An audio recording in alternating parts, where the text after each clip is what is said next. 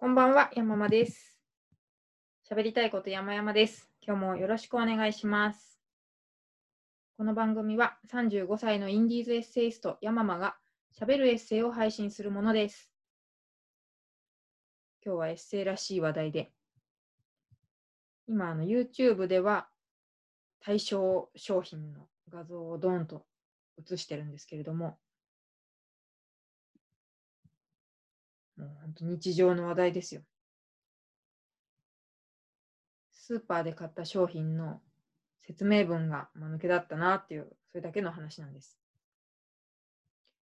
ノートで私は毎週、週報という記事を書いてるんですけど、そこに書いたので、内容、もう読んじゃった人は同じです。すいません。のですね、私はあのスーパーマーケットチェーンのライフを使うことがありまして、そこでですね、和風野菜ミックスっていう冷凍食品を買ったんですよ。で、まあ、煮物作るときにそれをじゃ使おうと思って出して、パッケージ開けようとしたらなんかこう気になるなと。商品パッケージになんか違和感があるなと思って、よく見たら、商品のね、あの商品名は和風野菜ミックスというシンプルなものなんですが、その一段下に、ちょっとこう、キャッチフレーズというか、簡単な商品紹介みたいなのが書いてあるじゃないですか。例えば、あの私、ライフの商品はすごく買ってるので、手元にあるものを読み上げますと、とろろ昆布。とろろ昆布は、下のその小さいコピーのところにですね、道南産がごがごめ昆布使用って書いてます。そ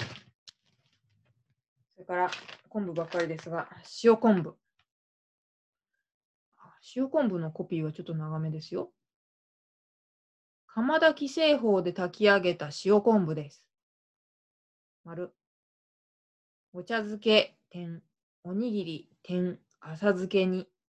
2行目はなぜか句読点なしなんですね。あの、点って読みましたけど、これ中黒です。句読点ではなくて。ああ、ちょっと回想シリーズでカットワカメもあるので聞いてください。商品名、カットワカメ。キャッチコピー。シャキッと歯ごたえの良いわかめを選別、包装しました。丸。これは丸があるんですね。こういうことです。こういうキャッチフレーズよくありますよね。で、さっきの和風野菜ミックスですよ。なんと書いてあったか。煮物、点、汁物に大変便利って書いてあったんです。これ読み上げても何にも面白くないと思うんですけど、ぜひあのよかったら YouTube もしくはノートの週報を見ていただきたいんですが、やっぱ大変便利っておかしくないですか？多分この漢字が続いていたから、パッケージがこう黒い印象になって違和感を感じたんだと思うんですね。違和感を覚えたと思うんですね。煮物、汁物に便利じゃダメだったのかな？かも、汁物、まあ、豚汁とかで和風野菜ミックス入れるのかな。あんまり汁物で入れる印象がなかったんですけど、どうでしょうか。しかもですね、右の方に丸いアイコンみたいなのが書いてあって、その和風野菜ミックスと言ってるけど、内訳をね、何が入ってるのかっていうのを書いてるんですよ。彩る7品目って書いてて、その内容が。里芋、人参、レンコン、タケノコ、インゲン、しいたけ、ごぼう。あんまり彩ってねえなという。インゲンが緑色なのと、人参がオレンジ色なのが彩りでしょうかね。基本的に薄い茶色。黄土色っていうんですか？ベージュ。この商品だけが何かおかしい。さっきのカットワカメとかは、あまりにも普通だったのに、なぜ和風野菜ミックスはこんなことになってしまったのか。ちょっとあの、ライフの冷凍食品は今後もチェックしていきたいなと思いますが、なんかこういう面白かったよっていう話って、すごくしづらくないですか？例えば、うん、昔地元の駅で、地下とかじゃなくて、まあ、いわゆる昔の駅ですよ。あの何？道路と同じ面を走ってる、同じフロアというんですか？だから上に鳩とかが来ちゃうんですね。で、いろんなところに、鳩糞注意って書いてあって、鳩糞っていうのはカタカナで全部書いてあるんですよ。なんかその、鳩の糞というものを名詞化しているところに私はとてもこう心が震えて、ふふってなってしまったんですけど、これ聞いてても別に面白くないですよね。話してても別に面白くないんですよ。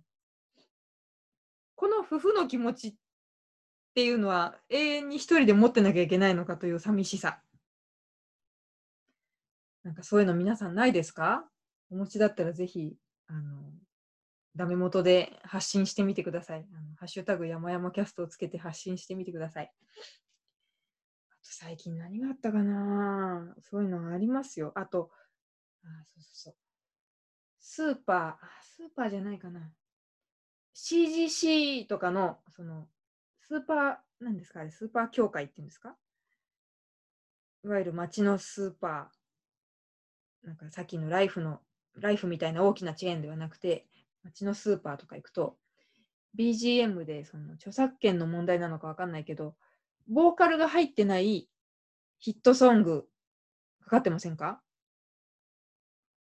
で病院の待合室とかだと、それがオルゴール調になってませんか？この間どこだったかな？そのオルゴール調で、あの、井上陽水さんの、なんだっけ、メイクアップシャドウ？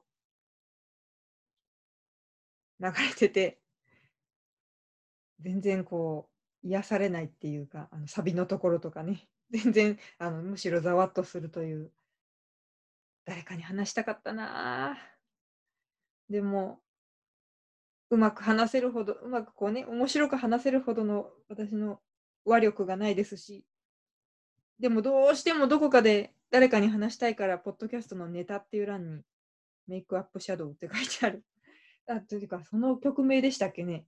忘れちゃった。そんなことですよ。で、そんな気持ちでいたら、この間、大竹誠さんのゴールデンラジオで、鬼太郎さんが出演する日で、突然サザエさんの、4コマ漫画のサザエさんの話をしだして、それをあの読み上げるっつって。で4コマ漫画なんて、読み上げたら終わりじゃないですか。オチも何もないでしょなんかその日読んでたのは、波平さんがスピーチをしている4コマ作品なんですけど、結婚式だと思って用意していたスピーチを話してたら、その会場を間違えてて、葬儀会場だったみたいな、そういうのだったんですけど、全然こう、鬼太郎さんが読んでくれてても面白くないわけですね。で、大竹さんとあと壇蜜さんだったんですけど、パーソナリティが。全然面白くないね、みたいな言ってて。そうなんですよ。そういうことになっちゃう。それが今起きている。というか、皆さんの身近にも起きている。こういう小さなハッピーが人と共有できたら、世の中もうちょっと平和になりそうな気がします。今日はもうこれ以上この話をうまく広げられる自信がないので終わろうかと 思います。はい。ということで、お決まりの告知です。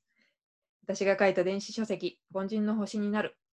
喫茶アメリカンについて言いたいこと山々ですは、Amazon にて好評発売中です。あ今日、うんヶ月ぶりにアメリカン行ってきました。これ、別途話せばいいんでしょうけども、本当テイクアウトでさっと買っただけなので、1話分にもならないだろうから、今ちょっと話そう。うん、なんかお客さんはやっぱりね、海外のお客さんも多いお店でしたから、ぐっと減っちゃってたんですけれど、でもやっぱりテイクアウトカウンターがありますのでね、買いにいらっしゃるオフィスワーカーの方とかはいらいるということでしたが、まあでもマスターはとにかく大混雑のお店でリズムができているので調子狂っちゃうって言ってましたね。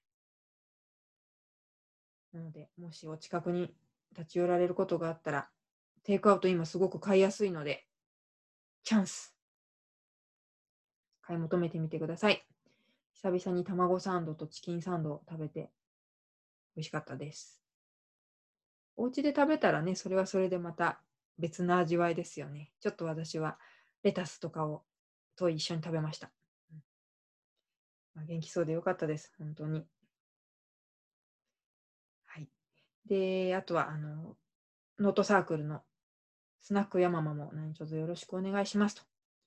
いろいろ最新情報につきましては、Twitter のヤママアキのアカウントでご確認いただければと思います。